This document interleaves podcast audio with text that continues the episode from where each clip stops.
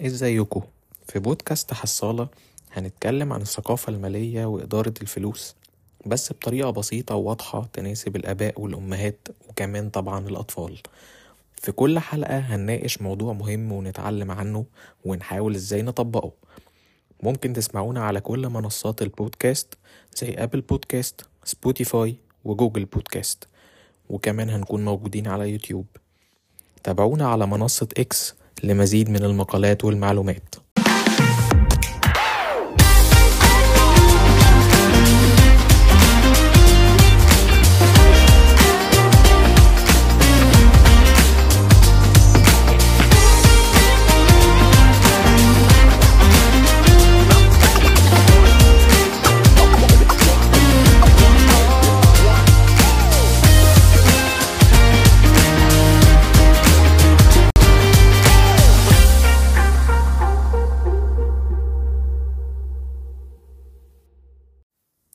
ازيكم مرة تانية.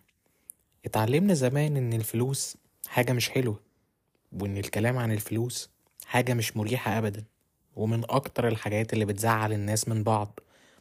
طيب كام مرة سمعنا حد بيقول أنا آخر حاجة تهمني الفلوس إزاي شوية الورق ده بيتحكم في شغلنا وجزء كبير من سعادتنا؟ ناس قالت عليها حرام وناس تانية بتفكر إن أي حد معاه فلوس فهو أكيد شرير مش محتاجة يعني. وناس تالتة ربطتها بكرم ربنا وإن اللي ربنا بيحبه بيكرمه بفلوس كتير. وده أكيد مش صح لأن ربنا بيحبنا كلنا وموزع علينا نعمه الكتيرة اللي ما تتعدش من صحة وستر وفلوس وطمأنينة وراحة بال. لكن إحنا اتربينا على كده وطول عمر الكلام عن الفلوس حاجة مزعجة ومش مريحة. فازاي أنا بطلب منك تقعد مع طفلك وتعلمه عنها؟ لا وازاي كمان عامل البودكاست ده مخصوص علشان اوعيك انك تبدأ مع ابنك أو بنتك بدري في الكلام عن الفلوس؟ خليني اقولك ان إحنا لازم نعيد تفكير في حاجات كتير من اللي اتعلمناها زمان. ولازم دلوقتي بعد ما كبرنا كده نشغل دماغنا ونشوف الجانب التاني لكل حاجة في حياتنا. يعني اديك مثال بسيط بالفلوس. الفلوس ببساطة هي زيها زي أي حاجة في الحياة. أداة بنستخدمها عشان نخلي حياتنا أسهل. في ناس بتستخدمها صح وناس بتستخدمها غلط. في ناس بتستخدمها في الخير وناس بتضر بيها غيرها. زيها يا صديقي زي أي حاجة في الحياة. ربنا اداهالك وادالك عقلك. اللي تميز بيه وتستخدم الحاجة دي زي ما انت شايف. علشان كده أنا بطلب من كل واحد بيسمعني يفكر مع نفسه قبل ما يعلم ابنه عن الفلوس.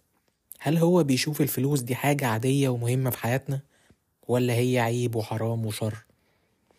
أرجوك فكر مع نفسك في السؤال ده علشان هو الكور بتاعة الموضوع. لو أنت مش مقتنع إن الفلوس مفيدة مش هتحب أبدا ولا تهتم إنك تعلم ابنك عنها.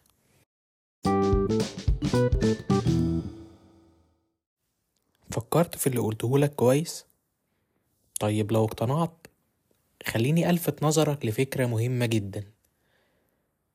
بص يا صديقي إحنا في عصر ال social media أو وسائل التواصل الاجتماعي والطفل النهاردة هتلاقيه بيستخدمها من سن صغير والإحصائيات بتقول إن الأطفال من سن عشرة لاتناشر سنة بيبدأوا إن هما يعملوا حسابات على ال social media ويستخدموها.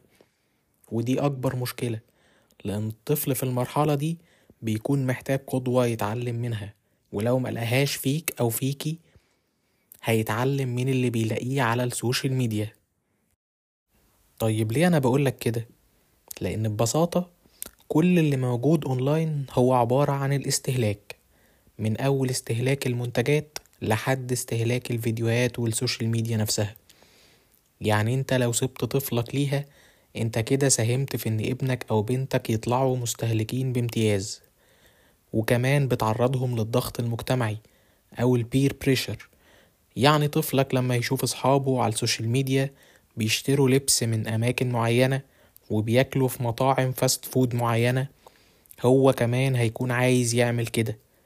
مش علشان هو وحش أو مترباش كويس لكن عشان هو فاكر إن هما كده سعدة وعايز يبقى زيهم. ولو عمل كده هيكون مبسوط زي صحابه وهيكون واحد منهم وصاحبهم مش غريب عن الوسط اللي هو فيه. ودي من أكبر المشاكل اللي بقينا بنقع فيها بسبب الزمن اللي إحنا فيه. الفكرة التانية اللي عايز ألفت نظرك ليها هي إنك لازم تعود طفلك على تأخير الإشباع أو ال delayed gratification. يعني مش لازم كل حاجة يعوزها دلوقتي نجيبها دلوقتي. ممكن نجيب حاجات ولما ننزل أو نخرج تاني نجيب حاجات تانية. الفكرة دي على قد ما هي تبان سهلة وبسيطة بس صدقوني هي مهمة جدا في تكوين شخصية طفلك وكمان في تعليمه الصبر والهدوء.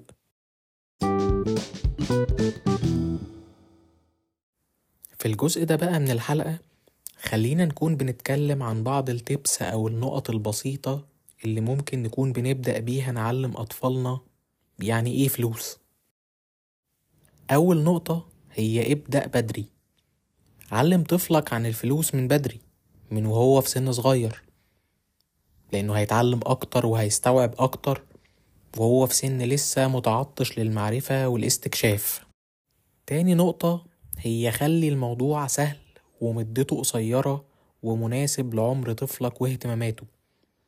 الأطفال بطبيعتهم بيتشتتوا بسرعة وبسهولة. علشان كده عايزك أي اكتيفيتي أو لعبة بتعملها معاه ما تعديش السبع دقايق علشان يكون الطفل بيحقق منها أكبر استفادة من غير ما يزهق ولا يتشتت. تالت نقطة خليك عارف إن العادات المالية الصحيحة عملية مستمرة. عايزك تكون عارف إن الثقافة المالية مش حاجة طفلك هيتعلمها مرة واحدة أو في وقت محدد. أنا عايزك تكون بتديله وقت من وقتك تعلمه فيه عن نقطة معينة وتتابعه فيها. وتطبق معاه عليها أنشطة وتكافئه لما تلاقيه بيتصرف صح وتوجهه لما يغلط لأن طفلك ده هو مسؤوليتك ومشروعك الأهم. رابع نقطة خليك قدوة جيدة.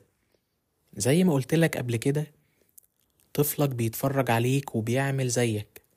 لو لقاك ماشي بتشتري حاجات مش محتاجها هيعمل زيك أكيد. والعكس صحيح يا صديقي. خامس وآخر نقطة معانا في الموضوع ده هي علم طفلك يميز بين الوونتس أو الرغبات والنيدز أو الاحتياجات. يعني خليه يشوف وياخد القرار بنفسه ويراجع حاجاته اللي هو بيشتريها. هل هو كان محتاج الحاجات دي بجد ولا في حاجات هو بس اشتراها علشان كان نفسه فيها؟ وبكده يبقى هو اللي خد القرار بنفسه. آخر حاجة هنتكلم عليها في حلقة النهاردة هي أربع طرق بسيطة أو أمثلة أو مصادر تكون بتعلم بيها أطفالك عن الفلوس وقيمتها. وخليك فاكر إنك لما تعلم طفلك عن حاجة كل ما الطريقة كانت ممتعة أكتر كل ما الطفل استفاد منها وركز فيها أكتر. الطريقة الأولى هي لعبة التظاهر. يعني ببساطة انت هتقعد مع طفلك وتتخيل انك مثلا في محل وهتاخد ألعابه أو أي حاجة تيجي قدامك وتبقى انت البياع وهو بيشتري منك. وممكن كمان تدي الطفل بعض العملات أو الفلوس الورقية وتخلي الطفل يختار الحاجات اللي هو عايز يشتريها. وممكن انت تاخد معاه القرار وتشوف مثلا هل هو محتاج الحاجات دي ولا لأ وتفكر معاه. وعد معاه الفلوس بالراحة وجمع معاه الحاجات وشوف مثلا دي بكام وهو محتاج كام من الفلوس اللي معاه عشان يقدر يشتريها. وبكده انت علمته بطريقة بسيطة القيمة الشرائية للفلوس وأهميتها وإزاي بنستخدمها. الطريقة التانية رحلة لمحل الألعاب المفضل. يعني خد طفلك لمحل الألعاب اللي هو بيحبه وخليه يختار لعبة واحدة يكون بيحبها. وعايز يشتريها. ولما يختارها علمه يحسب هو الفلوس اللي معاه كام. ولو كان معاه تمنها وحسبها صح ممكن نشتريها. لكن لو فلوسه ما تكفيش علمه إن إحنا ممكن نستنى نحوش شوية ونرجع تاني نجيبها. وبكده أنت علمته أكتر من حاجة في موقف واحد. زي إن هو حسب سعر اللعبة وقارنها بالفلوس اللي معاه. كمان انت كده علمته فكرة تأخير الإشباع اللي كنت بكلمك عنها. الطريقة التالتة لعبة بنك الحظ أو المونوبولي. يعني ببساطة العب معاه اللعبة دي وخليه يتعلم يحسب الفلوس ويشتري حاجات في اللعبة ويستثمر فيها ويفكر في طريقة يكون بيكسب بيها. وكمان اللعبة دي عادة بتكون طويلة. فكده انت كمان بتكون بتعلمه الصبر. الطريقة الرابعة والأخيرة استخدم applications و videos عن الثقافة المالية. يعني ممكن تكون بتفرج الطفل على فيديوهات بسيطة على يوتيوب مثلا عن الثقافة المالية. وفي ال show notes تحت هسيب لكم اسم تطبيق مجاني يكون عليه ألعاب وتحديات تعلم بيها طفلك عن الثقافة المالية. بس بطريقة بسيطة وسهلة ومناسبة لأعمارهم.